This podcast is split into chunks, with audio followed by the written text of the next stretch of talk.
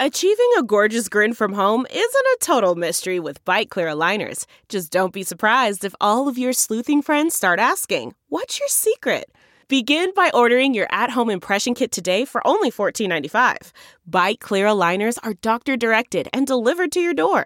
Treatment costs thousands less than braces. Plus, they offer flexible financing, accept eligible insurance, and you can pay with your HSA FSA. Get 80% off your impression kit when you use code WONDERY at Byte.com. That's B-Y-T-E dot com. Start your confidence journey today with Byte. When it's time to hire, I know that finding the right person for your company can be challenging. I know it. This is especially true in small businesses where every single employee truly impacts the organization. So when you're ready to fire that next hire, my little friend called Mr. LinkedIn can help. I don't know if you've ever heard of this small company that's the best company at matching your role with qualified candidates so you can find the right person quickly quickly. Well it's linkedin all right? It's an active community of professionals with 675 million members worldwide. Linkedin job screens candidates with the hard and soft skills you are looking for so you can hire the right person faster. Things like collaboration creativity adaptability LinkedIn looks beyond just the hard skills. And they put your job posts in front of qualified candidates every day so it's seen by people looking for jobs like yours. That's why companies rate LinkedIn jobs the number one hiring platform for delivering quality hires. Find the right person for your business with LinkedIn jobs. You can pay them what you want, get the first dollars. Oh, no. Well, yeah, you can pay them what you want. You can pay them what you want. You know, if you're hiring them, it's really up to you. You're the boss, right? But with the LinkedIn, you can pay what you want and get the first $50 off. Just visit linkedin.com slash team. Again, that's linkedin.com slash team to get 50 bucks off your first job post. Terms and conditions apply. Go!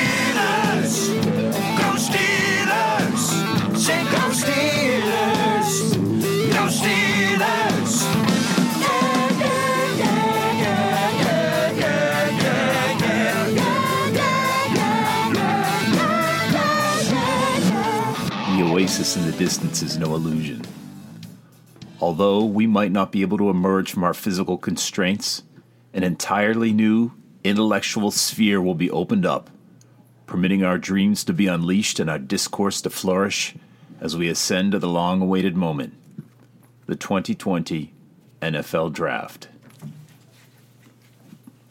Welcome to the Steelers Outpost podcast, a proud member of the Armchair All Americans Network. It is April 19th, 2020. This is Tom coming to you from Sawdust Studios at the Washington, D.C. Outpost, and Nick joins me from the Houston Outpost. You know, and as I was scraping the universe for news about the Steelers, it dawned on me the draft starts on Thursday. It's you know I think that happened to you because we've talked about it a few times, and it's even happened to me a couple times because there are no days anymore. It's just day. It's just dark or light out at this point in it's pre-Genesis. It's before God made separated the heavens and the earth and light and dark, and we just right. rewound.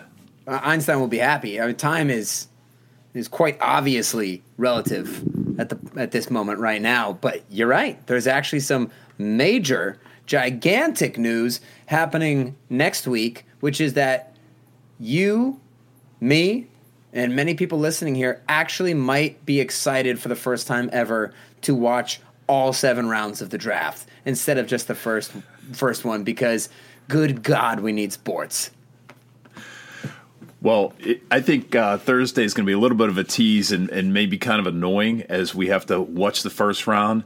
But with with each pick, I'm going to imagine that guy being injured or a bust and just relish the fact that we have Minkah Fitzpatrick.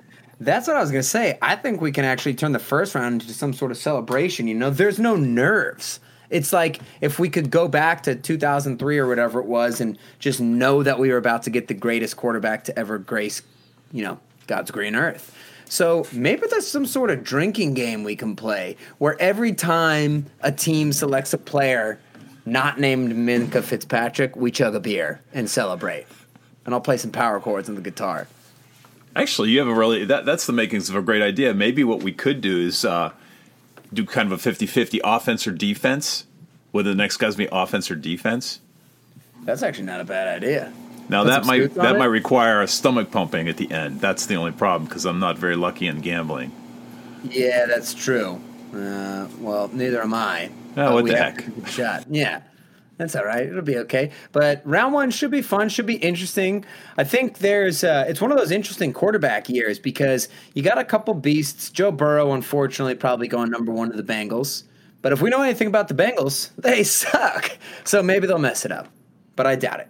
After that, it's really interesting because you have Tua Tagovailoa, who he's one of those guys. He's an interesting prospect. He- He's such a revered college quarterback who had such a great career at Alabama, obviously cut short by injuries, but the injuries are what make him uh, extra intriguing because it seems by all accounts he'd be going you know number two or three in the draft obviously the, the redskins draft at two and they're probably going to go chase young but maybe someone would want to trade up to number two to get somebody like tua in another year. But his injuries are such a question mark. And the other thing about him that's in, interesting that people don't talk about as much is he also he's good at everything, but he doesn't have like any super elite traits. So he's not super fast. He doesn't have a really strong arm. He doesn't have like incredible pocket presence like a Joe Burrow or accuracy. So he's not a what I'm trying to say is he's not like a sure thing, but he's a top tier quarterback. So what happens with that when you pair that with Justin Herbert and Jordan Love, who are the project type guys, the big, strong armed, you know, athletic studs at quarterback, but maybe not as clean of prospects. When you pair those three guys together, it could make for some interesting trades in the first round and, and seeing what happens at the top of the draft there. Well, that's funny. I was listening to NFL Network on on a drive, um, a legal drive to the grocery store this week, and they were talking about how strong his arm is. You don't think it's a, yeah. They they were actually are remarking that he can get the ball in there. They're he wrong. can. He's one of well. He's one of those. He doesn't have a weak arm by any means. He has a fine. His arm is fine. His legs are solid. Uh, you know, Burrow. His arm also just fine. Rather than Jordan Love or Herbert, they have howitzers. I mean, these guys have absolute guns. And if you look at all the best quarterbacks in the league, most of the time they have a really good arm. Just like most of the great receivers have a really great they're usually really fast or whatever that is of course there's exceptions drew brees has never had a great arm but luckily he was able to offset that by being the most accurate thrower of a football really of all time. So it's hard to get a comparison. So you need other things. Where like joe burrow he has an average arm decent arm but his accuracy is insane and his pocket presence is insane and stuff like that. So yeah but but Tua is a great prospect. All i'm trying to say is that the question marks about him we're not talking about rg3 and luck. Like th- there could be some movement. So not only is the Steelers draft really difficult to predict because they're in the second round, it's harder to pick the 49th pick versus, you know, something in the first round. But even the NFL draft in a whole could have a lot of surprises in it due to the that weird quarterback situation and having three or four guys who could go in the first round. And I think that could be part of the interesting part about watching that first round go down. Would you take Tua? I mean, if you were in the market for a quarterback, um, would you take him in the top five? I think, uh, yeah, I think that if you're in the top five and you're looking for a guy, it does just feel like it's so hard to get up in that range. I mean, it can be done. You have to trade a lot of draft picks if you want to move up and take a guy like, you know, Mahomes or whatever. The Chiefs had to move up to get him. They had to move above the Saints to get him. But yeah, he does. You'd be taking a risk with the injuries, but he's good at everything. He's definitely got the personality for it. He doesn't have any deficiencies in his game, but when you're talking slam dunk overall top 10 pick, you'd like to see something awesome. But uh, I'm just using him as an example, and the fact that the other two guys, Love and Herbert, they're also question marks because they have all the physical skills, but they don't know if the mental side's there. That's what oftentimes makes for an interesting draft because, man, not just that quarterback, and not just for the Steelers, but draft board like these mocks are more all over the place than they've ever been, and especially when you combine it with the fact that COVID prevented people from really being at too many of the pro days, it could be a pretty wild and unpredictable draft. So the Steelers ha- are tied with Buffalo for the least amount of draft capital heading into the draft. They've got about $5.7 million. What do you think? I mean, I think you have to account for Minkah's contract, though, in that, even though it probably isn't ridiculous. Yeah, it just is what it is. I mean, the Steelers, I, I just commend them for not sticking to old, you know, archetypes just for the sake of sticking to them. The, the thinking of the Steelers having so few draft picks is so anti Steelers like when you think about them being one of the main teams that's built through the draft over the years. Well, in my opinion, give me you know, slam dunk guys like Devin Bush and Minkah Fitzpatrick rather than having a couple extra, you know, first or second or third round picks on uh, legitimate question marks. So you look at them here and you just got to commend them for updating their strategy. Similarly, the Green Bay Packers were one of those teams like the Steelers who draft and develop talent but they sort of got screwed with that and wasted a lot of Aaron Rodgers' prime by not bringing free agents in. And what did they do last year? They fi- they changed GMs. They finally brought a bunch of free agents in, and they made a run uh, all the way to the to the championship. Right? Uh, that was a poop game. But either way, I commend the Steelers for moving ahead. Yeah, they don't have many picks. Good thing is they also don't need many. They don't have many holes. Now we talked about that. We are really talking about depth. And in particular, there, there's a, I mean, obviously, there's a huge debate about where the, where the Steelers should go. Well, I was going to say last week we focused on defense. You know, we were talking about oh, the inside linebackers and outside linebackers could use uh, some bolstering. And safety, let me put a pin in that and come back to that in a second, but we talked about safety as well. But this, you know, we also mentioned, and maybe we can go a little bit further into this today, that wide receiver is definitely on the table. Running back is definitely on the table. You know, kind of nowadays it's you know, you almost don't want to draft. Like some people think that, you know, running back in the second round isn't a great value. I don't know about that because I do think, oh, yeah, sometimes there are Alvin Kamaras who come around in the third and fourth round. But in my, you know, experience, you're getting these guys in the first two rounds who are real superstars. And then the question comes, do you resign them? And the answer is usually no. But uh, I wouldn't be opposed to the Steelers drafting a running back in the in the second round if the right guy's there. But the other big position is going to be offensive tackle. Since you don't really have a true starter at tackle, if Feiler is going to move to the inside, and Villanueva has one more year on his contract, although I expect he's a Steelers for life type of guy. So Today, maybe we can dig a little bit more into what we'd rather have on that offensive side. But there was an interesting piece of news that came out. There's some rumors that the Steelers might be trying to move Terrell Edmunds a- around a little bit more in the defense and maybe have him play more like a hybrid role, like a dime backer type of thing. And our buddy Derek the Kid on Twitter uh, sort of echoed the thoughts I had in my head, which is, listen, I know this sounds attractive. This guy has the physical traits, but you saw what happened. Like moving positions and playing an in between position, there's a reason why it's rare. There's only a few guys who can really do it. And by the way, you guys remember what happened to Sean Davis when they moved him around year to year. I mean, he had a he had a pretty rough go of it. But it also says to me, if they're talking about moving Terrell Edmunds around, maybe that is sort of an admission that we'd like to get another safety back there with Minkah who can open Minkah up to do more things because Terrell is so limited in his coverage. So that just backs up what we were talking about safety last week and, and that being an open position. And maybe that's somebody it's like, hey, this is the way we can get a starter. So there was, uh, I guess, I don't know if it's controversy. Remember we were talking earlier in the season about how Minkah wanted to be able right. to move around more, and that was a problem in Miami. That he is no, actually no, complaining that he was, but he was complaining that Miami moved him around, right? Right. And now he's he's said he wants to be able to be more flexible while while he's since he's been with the Steelers. Right. Well, well, hey, times change. The situation's totally different. He's moving around on a crap defense in Miami, and uh, just he's unable to make any impact or get his footing because they suck. And you come to Pittsburgh, he gets his footing as a free safety superstar, and you have better players around you who can cover for some of your spots. That's what the Steelers are really going to look for because unfortunately he doesn't have anyone around to cover his spot deep, and that, that's kind of where we're at. But what ended up happening later in the season is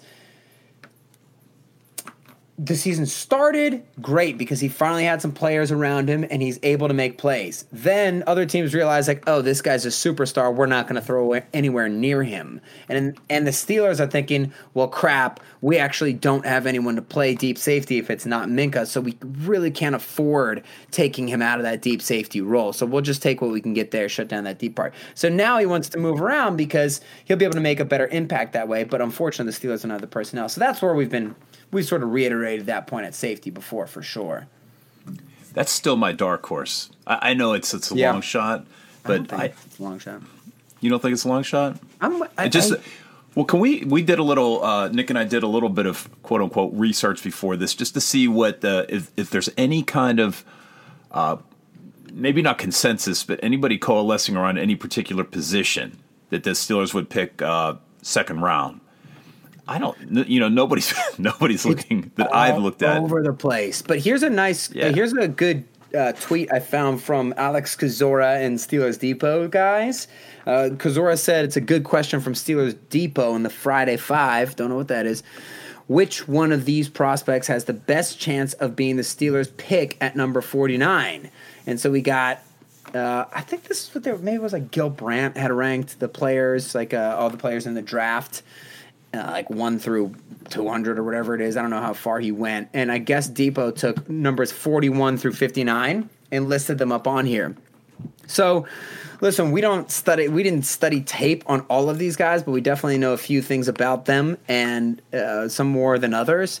But even just from the positional value standpoint, we can give you an idea of what we think here. So the first few guys that they have here is uh, Neville Gallimore, who's a DT, a defensive tackle from Oklahoma, and then a big name is uh, Jalen Reagor from uh, Rigor. I don't know how you say his name. I always read it, but Reagor uh, from TCU. He's a burner. He's a big name that's been around there. Jordyn Brooks who's a linebacker from Texas Tech, although some people are thinking he might go in the first round. And then Lynn Boat, uh, Bowden or Bowden from Kentucky, sort of a hybrid guy. Um, and actually, I want to read these next two guys Tee Higgins, wide receiver from Clemson, and Michael Pittman, the wide receiver from USC. I want to focus on two guys here Jalen Reagor and Michael Pittman, the wide receivers. They're, they have been getting buzz from uh, Steelers, you know, draft observers, researchers, and everything like that, and the draft community in general they're two very different guys. Michael Pittman, six four monster, sort of touchdown machine from USC. Jalen Reagor, burner from TS, uh, TCU. The good thing about Jalen Reagor is he's one of the best big play deep threat receivers in the draft, but he didn't run great times at the combine. And to me, I like that. It reminds me of Antonio Brown, which, what's that? And James Washington. Well, James Sorry. Washington didn't run a good time because he's not fast. That's a little bit different. You can tell oh. on the on the tape that he's not that fast. But I sort of like when the guys who are so clearly fast on tape don't run a good time because if I'm a GM, I don't care at all about what the time is if I've seen him on the field running past other fast people. Actually, Tony Dungy had a quote on Twitter the other day that he said Chuck Noll used to tell him when he was scouting for the Steelers. And he said, when you're out there on the road, don't look at numbers. Don't look at bench reps. Don't look at how fast they run on a clock. Don't listen to other scouts. Trust your eyes and what you see on the field. And that's why I love Reagor for the Steelers because like Antonio Brown didn't run a great 40. He didn't test that well at the combine. He fell all the way to the sixth round, and we know he's not as fast as as Odell, but that did always seem weird. It's like Brown is fast as hell and he's quick as hell and he's very strong for his size. So the fact that he tested poorly let him slip. And I think that might be happening with Reagor. And if you ask me to choose in between the fast burner and Reagor or the big guy, and we're talking a, a more polished big guy in Michael Pittman. This isn't like Devin Funchess. This isn't just some guy who all he can do is catch jump balls. He's a more polished receiver. But for me, I I really hope the Steelers are picking a guy who can open it up deep. Just because we have seen what Ben Roethlisberger has done over the years with Mike Wallace, with Martavis Bryant, even with Sammy freaking Coates for a couple games. He turns these guys into stars, and they open up so much more for receivers underneath. So they're not just getting you those big plays, which you're going to need. You, you're not just going to be able to matriculate the ball down the field – you know, six times a game to score points. That's not how the Steelers work. That's not how Ben works. You need to have some big play threats. And I'm just worried that we don't know if James Washington can consistently be that or not. And so that's why I like Reagor instead of Pittman. So in that list, he uh, has nobody, no running backs in that list. And the um, well, what, Chad oh, Reuter. Hilaire, uh, it's that Clyde Edwards Hilaire from LSU.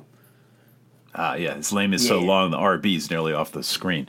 Right. Um, so Chad Reuter, an NFL Network draft analyst, is the other guy who's that I looked at who's choosing um, running back Cam Akers. What right. You, so if you had to balance those two, let's say no other, we're not talking about any other offensive position. Where would you focus? Well, if we're talking about the running back, there's three guys whose names are out there. It's Cam Akers, like you said, from Florida State. He's a complete prototypical Steelers running back. He's a giant. He's a big guy. He can take a pounding. Uh, Clyde Edwards Hilaire, he can do everything. He would kind of be my favorite pick. Or actually, Jonathan Taylor as well from Wisconsin is another guy. He's a big bruiser, but he had a big uh, combine victory where he, he actually ran like a 4 3, which is sort of not shocking, but surprising. I mean, he looks fast on the field, but to even uh, to sort of have the that's what the numbers are for. Like I'm saying, if there's a weird discrepancy where it's like, oh, the guy ran a slow time, but I've watched him run past every player in college for a few years, like. I'm assuming he just ran a slow time rather than if a guy's fast and he runs a fast. No one's running like an extra fast time. You know what I mean? It's just not phys- really as. I mean, it happens, but not with these star players. So either way, if you're looking at Taylor Akers, but especially Hilaire, Edwards Hilaire and Taylor, those are more some of those, you know, stud running backs. And the Steelers seem like they've been sending signs that they really value that running back position. And my position has been this the whole time. If James if if James Conner can stay healthy for a whole season, he's like a top 12 running back. He catches and gets yards after the catch. He gets the grinded out yards. He makes long runs. He's great at pass blocking. He's a really solid running back. Just has never ever been healthy, and so you can't really expect that. I personally, you know, if I had to choose between running back and receiver, I'm taking a receiver because I want somebody to open up, you know, the deep game that way. Any one of those running backs is going to be a good fit. You know, I mean, it's hard to choose in between them. They're, they'd all be fine, especially if you can talk about guys who are going to stay healthy. But the other big position that they're wondering about, and, and this one, sometimes I think this is the most likely of all, offensive tackle, because the Steelers don't really, they don't have a starting offensive tackle at this point. and Villanueva, he's not getting older, so I, I don't. I mean, he's getting older. All humans do, but I don't think that we're like totally worried about him at this point. But the fact is, he is in the last year of his contract, and you like to see what the Steelers can do. And you're talking about starters. Like, is there anyone the Steelers are actually going to draft to be a starter? Tackle's the one position where I could see, oh, that if you draft someone at that position, they could be a day one starter. So that's a really interesting one. And we've talked about how important the offensive line is ad nauseum before the free agency period started. So I could definitely see them uh, doing something like that. I've bought into the Super Bowl window theory. Yeah. And I'd like all the tools necessary to do that. And so the guy uh, from Sports Illustrated uh, designated Lucas Niang from TCU, offensive tackle. He, he right. said could either unseat Feiler or uh, Al day one. Now, you know, I definitely, I still harbor nightmares about when we didn't have an offensive line and the yeah. damage that was done. And you know, I'm not saying Ben Ben could have gone to 45, but I think it took some years off of him to yeah, sustain sure. all those sacks. So I never want to be in that position. I've always said if I if I could ever have a team, I would I would start with the offensive line. However, I don't think it's a, in the um, break glass in case of emergency situation right now. I mean, the offensive line right. still looks very solid, and you could get another year. And again, I haven't done any analysis on what the upcoming classes look like, but I still think you can get offensive tackles in the future. So I will throw one other position in there that's just fun, and it it marries with a story we have later. Um, quarterback. Right. So it's possible not that in not in the second. There's no chance in God's green earth that they're going quarterback in the second. It's frustrating that you see national analysts sort of post that or say that Jalen Hurts should be taken in the second. people have an issue with Jalen Hurts. I talked about this before. They think just because he's a good scrambler, like people don't consider him a top prospect, even though he put up huge numbers at Oklahoma. He's not a high round prospect because he can't throw the ball accurately and he only makes one read and if the first read isn't open he runs. And he's a cool guy and he's a great runner and he's got a good arm but he's an absolute project. If this isn't some like bias against scrambling quarterbacks. You know i know lamar jackson went later than he should have obviously. I was shocked when he went as late as he did. But you know some people talking about jalen hurts to the steelers it it's highly unlikely and it wouldn't be in the second round because like you said they know that they're in the window the question is, do you want to like put which side of the ball do you want to make tip over the side? Like the offense is a piece or two away from being, you know, a top tier offense. They're not going to be a top five offense no matter what they do, right? But they're a piece or two away where it's like, hey, if you got Reagor, if you got another great receiver, you'd sort of feel like you did during the Killer Bees era, where it's like it's an embarrassment of riches, and you know the Steelers can put up points. On the defensive side, you can argue that they're already there they're already at superstar level, but like we pointed out, they're one injury injury away at, at certain positions from, you know, having some weakness. So are you gonna bolster them and make them an elite group, or are you are you trying to even them out and have uh, you know a seven offense and a seven defense out of ten? So it's interesting to see, but quarterback doesn't seem likely. The Rooneys and Colbert expressed their faith in Mason Rudolph the, as the backup quarterback. I hate that. Uh, but you know, I just don't see them going quarterback anytime early in the draft.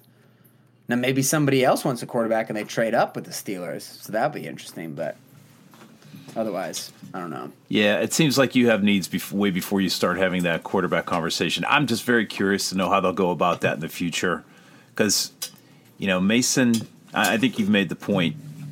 Flashes aren't the same thing as. Uh, you know, being able to extrapolate that for as a future franchise quarterback.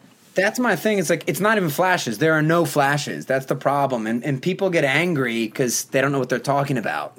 But the thing is, the guy cannot. He's not going to be able to throw the ball harder. It's not going to happen. You're you're already in the NFL. The the velocity is basically what it is. It's it's going to be negligible what he does. So sure, can he become a, a better player than he was last year? Of course, everybody gets better. Yeah, but I think we all know from what we saw that's not a franchise quarterback. But even as a backup quarterback, that scares me just because of his physical limitations being so limited. You remember what I was saying about Tua being like he's good at everything, he's not amazing at, at anything. I mean, Rudolph isn't even good at anything legitimately. I know that sounds like people might get pissed saying that's a that's um, an exaggeration, but is his pocket presence good? It's terrible. Is his scrambling good? It's terrible. Is his arm strength good? It's really bad. And by the way, everybody who thinks, oh, but he throws these moon balls deep 40 yards down the field, that's a good arm. Everybody can do that. Anybody can throw the ball down the field 40, 50 yards. I can walk outside right now with no warm up and throw the ball 50 yards down the field, no problem. That's not arm strength. Arm strength is zipping it in between two guys on a 20 yard in cut or scrambling, evading the rush, and then throwing it 65 yards like Ben would do or Russell Wilson would do.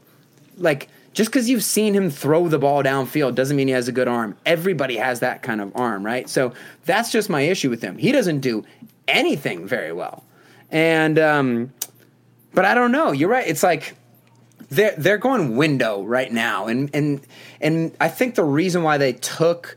Rudolph was because they had the two, three round picks. So they were like, hey, let's take some guys in the years leading up to the end of Ben's career to see if maybe someone actually sticks as a developmental guy. But I don't think they took those guys as like, this is going to be the successor to a guy who we took at number 11 overall, you know, 16 years ago okay, you're Kevin Colbert. You're in the virtual war room. Who you going with for our, for our first pick? No, position. You don't need to name a name. Well, I think it would go between. It, it, for, uh, yeah, it's it's impossible. I mean, it's it's safety, receiver, running back, or offensive tackle. And if I have any of like the elite type prospects who are still available at one of those positions, that's what I'm going with. Like when Juju slid to them at the end of the second round, that's really more of a borderline first round type of guy. If there's if Winfield, he's not going to fall that far, you know, maybe he will, but Antoine Winfield, the safety from Minnesota, if he falls that far, like I'm taking him. I'm taking a guy who can get on the field right away and be a starter for the Steelers, and therefore sort of create more depth because the current starter can go behind him. The receiver was an interesting conversation because we know Juju's going to be a stud. I'm sorry for you guys who get mad if he doesn't catch 120 passes a year, but let's not get spoiled with Antonio Brown. I think Hines Ward was a pretty damn good number one receiver, and he wasn't that type of guy. Uh, Juju's gonna be great. I think we could. I'd be comfortable betting that Diontae Johnson's going to be great. I mean, his tape and the separation he gets and the big plays he makes, it's pretty crazy. Washington's a question mark. So you wonder if the Steelers are going to roll the dice and say, we're good. We know they're not proven, but we've seen enough to take the risk. These receivers are going to be good. We're going to prioritize a running back. But yeah, damn it. I really don't know. You'd have to ask me when the players are, are on the board. I just want a player at either running back, safety, tackle, or or receiver who's going to be a starter on day one and take the offense or defense and make them better right away. Yeah, that's greedy. But damn, if you're the Steelers, you don't need to draft receivers in the second. you draft him in the fifth; he'll be a stud. That's the way I feel. You know what? A receiver is sort of like a shiny toy that you don't need. It's just fun because it's very obvious whether they're going to be, you know, whether they do right. well or not. Do they do they catch anything? The Steelers have plenty of maybe unproven or untested depth, but they do have depth there, and they have some proven. Rece- I mean, they have Juju, so I'm not as worried about that. I and as far as running back goes, I'd roll the dice there. I'd hope for Conner. I'd hope for I'd hope to get 12 games out of Conner this year, and hope Benny Snell can step up in his second year. I really like the idea about safety more and more because I think you know, my biggest fear on defense is injuries to linebackers. And I just think by bringing, you're not going to get a great. I have not heard anybody say that there's going to be a great linebacker inside, or um, maybe we'll get some sort of edge rusher to sort of bolster that. But if you can get the a good safety to let Edmunds sort of float down into the in the nickel, am I right or, about that? Or play less. Well, I, I, I, just need to shore up the linebacker, and I just think if you get another, if you can just shore up the secondary a little bit more, they can help out uh, at the second level. So, well, here's here's something to argue towards that is the fact that the Steelers don't draft defensive backs well, so they better draft them higher because at least with the receivers, you know, we've seen we've seen the Steelers draft plenty of guys in the middle rounds who do better. And then with defensive backs, we've never seen it work out that way, you know? So that is a good argument towards getting one of those safeties high. That's what I'm saying. Like if there's one of the beasts, if Winfield's available, Antoine Winfield at, from Minnesota, then yeah, that that is intriguing that way. Um, but I also like the ideas of uh, imagine if there was a real starting running back that the Steelers could truly rely on and give the ball to a bunch, you know, every game. And the guy's going to get yards and he's going to get touchdowns for them. He's going to help that red zone offense that was so bad last year. Obviously, you know Ben wasn't there, but um, yeah, that, that, that, that's exciting too. And you like the thing with a running back, which will be nice, even over a receiver, is you know he can be involved. Um, whether as a receiver, he's going to have to fight his way up the depth chart, but it, but it's also funny because with a running back, it's like is he really going to beat out James Conner in a training camp situation if Conner's actually healthy? It's like ah, I wouldn't think so because James Conner's a re- more refined sort of player. So, yeah, we can really go anywhere with this. It, it, it's pretty wild. Um, I don't know if you're not getting better, then you're getting worse on offense. That's my only worry with that. But uh, we'll see what they end up doing, and then we'll definitely be pouring over the tape when the Steelers do make those selections next Friday, right? Friday. Like a vulture alighting on the carcass of the XFL, the Steelers extracted another five players this week. I'm not going to bother to read the names. Never heard of these guys, but two DBs, a wide receiver, a tackle, and a center. There you go. So, Get those bodies, bodies in there. Get those ben, bodies in there. Interview on Sirius XF, X, uh, XM NFL radio this week seems to be a lot more comfortable in his own skin now. He's not worried about the Steelers drafting a quarterback. He's not worried. Draft him, don't draft him. I don't care. Yeah, he came out there and said he, he doesn't he doesn't mind if they draft a quarterback in the second round because it's not like it's going to make me go out there and try to be any better because I'm already trying to do that anyways. You know, um, it, it is funny because it's like I think part of it, you know, if you're the quarterback, a second round guy or quarterback at 49 seems a lot less threatening to me than a first round quarterback. so maybe that's just part of it. And he knows he's towards the end here, and he kind of realizes, okay, they're not trying to push me out. We're going all in. So I feel good about this. I mean, I believe what he says about you know he's already trying his hardest to uh, to do his best there. It's such an interesting dynamic with Ben because he doesn't throw in the offseason, which literally nobody else does. And and I think that's part of the big reasons why he gets rust at the beginning of the year. I think another big reason is like we've said, he's he's sort of um he's like a it's not momentum. He's like a rhythm quarterback. Like if he gets if he throws more, he gets better when he can kind of feel the game out. He's not going to sit there and study the defense for 16 hours during the week and neither are the Steelers offensive coaches and they're and he's better when he can get a feel for it and when he can get hit a few times realize that he's going to be okay, and then go out there and do it. So this season's weird because he's actually throwing in the off season. So I'm wondering, wow, could that take away some of the rust? But then obviously he hasn't played for a year, so you're losing some of that momentum, which I find very interesting. But do you think he'd be more motivated if there was a first round quarterback in camp? Because I definitely I do think that he would have a fire in his butt. I don't think he needs more motivation, but just the statement about like, hey, if there's another guy in camp, I'm not gonna have to push myself harder. I'm already pushing at capacity. Like he's such a competitor. There's no way that he wouldn't want to bury that guy. Totally agree. I don't think he'd be worrying about his starting job. I just think he needs to prove himself. Like no young whippersnapper. Right. Still, let's not let's not have a shred of doubt. Let's not have anyone think for a second you know, have any confusion about who's the Hall of Famer and who's a child. he would hate him. You think the Patriots have a drone over his house when he's back there with Switzer, throwing, just trying to get some? I think they're okay. They have a drone inside Tomlin's head, so they seem to always know what we're going to do. I think they're okay with that. All right. I think we have a very exciting week ahead of us, and uh, I'm really excited for our show next week. So visit us on our website, newly recreated, SteelersOutpost.com. Check us out on Instagram at Steelers Outpost.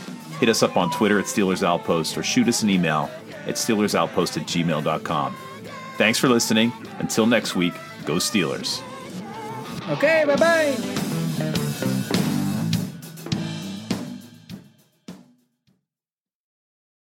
There's no distance too far for the perfect trip. Hi, checking in for. Or the perfect table. Hey, where are you? Coming! And when you get access to Resy Priority Notify with your Amex Platinum card. Hey, this looks amazing! I'm so glad you made it. And travel benefits at fine hotels and resorts booked through Amex Travel. It's worth the trip. That's the powerful backing of American Express. Terms apply. Learn more at americanexpress.com slash with Amex. We're driven by the search for better. But when it comes to hiring, the best way to search for a candidate isn't to search at all. Don't search, match with Indeed. Leveraging over 140 million qualifications and preferences every day, Indeed's matching engine is constantly learning from your preferences. So the more you use Indeed, the better it gets. And listeners of this show will get a $75 sponsored job credit to get your jobs more visibility at Indeed.com slash match. Just go to Indeed.com slash match right now and support our show by saying you heard about Indeed on this podcast. Indeed.com slash match. Terms and conditions apply. Need to hire? You need Indeed. Delve into the shadows of the mind with Sleeping Dogs, a gripping murder mystery starring Academy Award winner Russell Crowe. Now available on digital. Crowe portrays an ex homicide detective unraveling a brutal murder he can't recall. Uncovering secrets from his past, he learns a chilling truth. It's best to let sleeping dogs lie. Visit sleepingdogsmovie.com slash Wondery to watch Sleeping Dogs, now on digital. That's sleepingdogsmovie.com slash Wondery. Searching for NBA playoff coverage? We've got you. The Old Man and the Three, presented by BMW, gives you an inside look into the world of sports. Hosted by former NBA sharpshooter and Duke legend JJ Redick and sports writer Tommy Alter, The Old Man and the Three offers unprecedented access to the league. Tommy and JJ discuss the NBA and interview some of the biggest names in the league, like Devin Booker and Luka Doncic. NBA final season is the perfect time to dive in, and you can listen to The Old Man and the Three wherever you get your podcasts. To hear episodes brought to you by BMW. Push the limits this NBA season with the brand that set the ultimate standard BMW, the ultimate driving machine.